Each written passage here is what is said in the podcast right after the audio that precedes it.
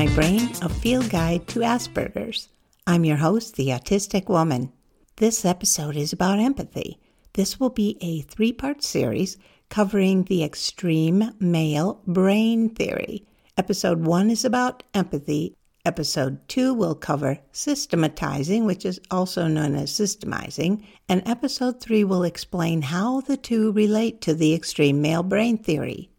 Empathy is complicated. Even among researchers, there's a lack of consensus.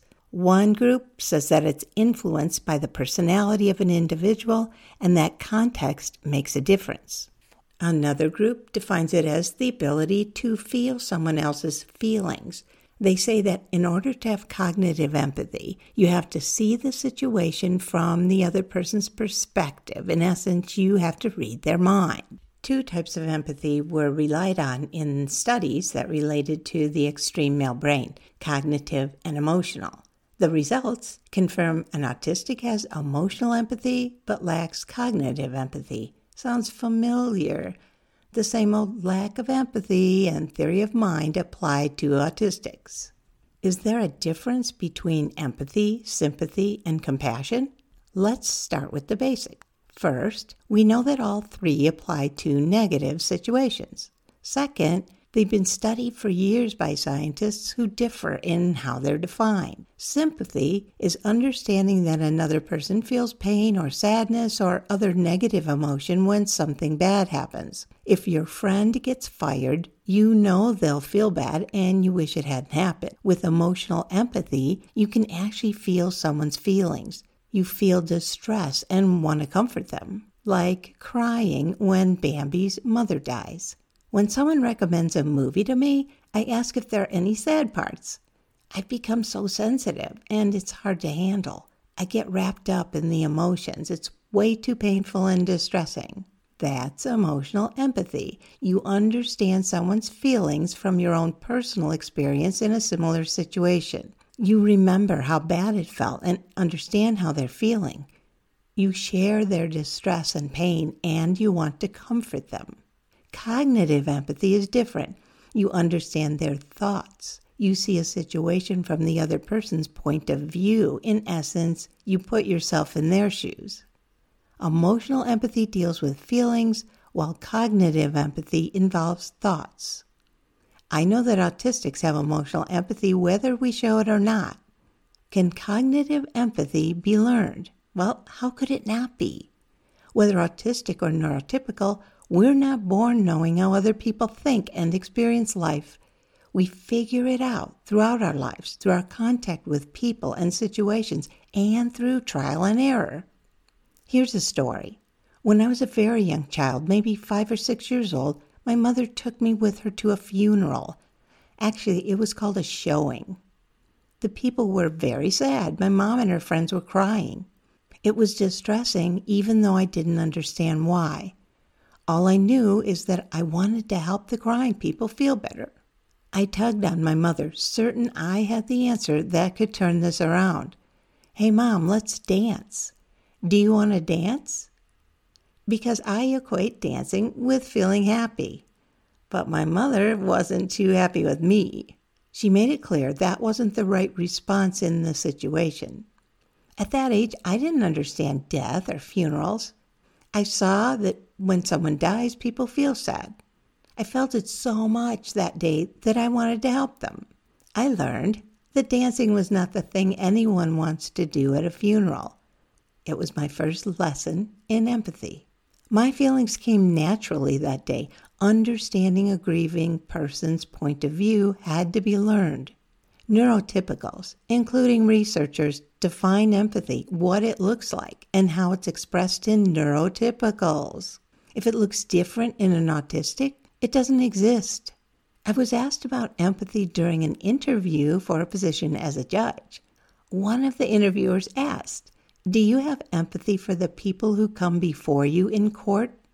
I thought for a second. I knew what he wanted to hear. Nonetheless, I answered it this way I have compassion. A judge's job is not to decide cases based on empathy for a person, it's to show compassion in dealing with them in their situation. I'm not sure that he got the point or understood the difference. Here's an example of how I've used compassion rather than empathy in my work. A person comes to court and says he can't pay his fine.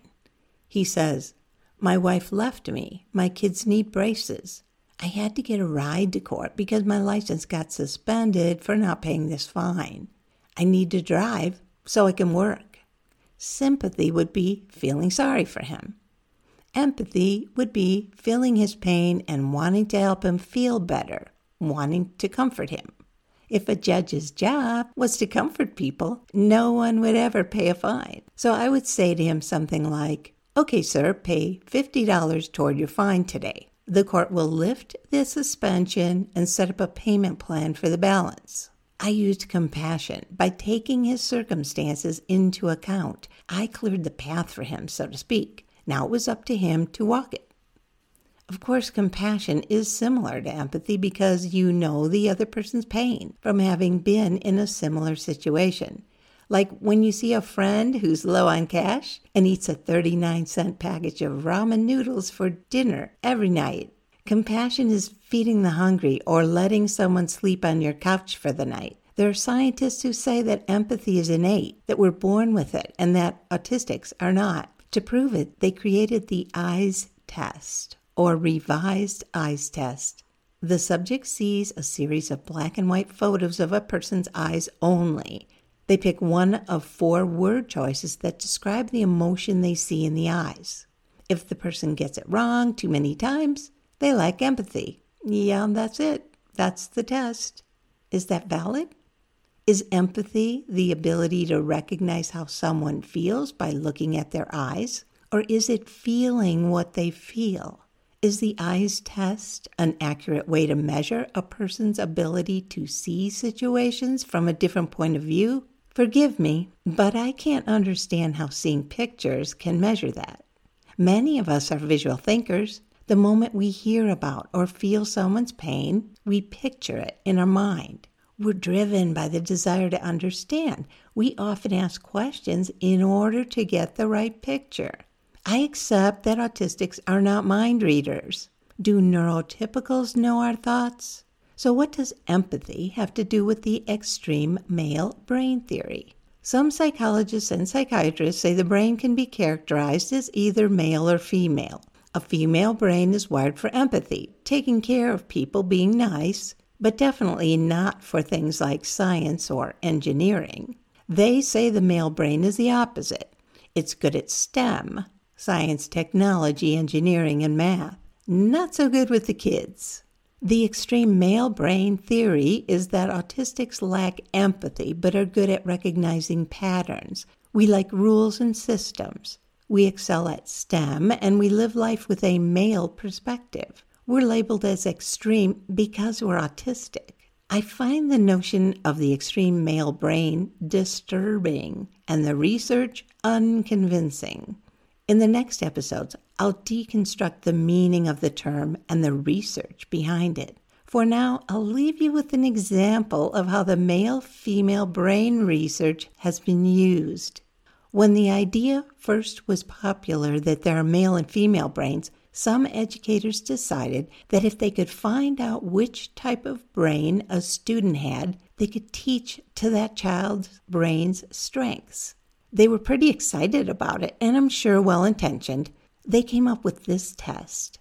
The teacher would read a list of items to the class, then wait one minute. The students would then write down all the items they remembered. The test score was based on the number of items recalled, and then the boys' and girls' scores were compared. The list? It was called Monday's shopping list. It had things like apples, cheese, milk, bread, butter, etc. Food for thought. Listen to the next two episodes to figure out for yourself if you have an extreme male brain. If you have some thoughts about today's episode, contact me on at an autistic woman on Twitter. I hope you've enjoyed this episode. Check out some others while you're here. I'm the Autistic Woman.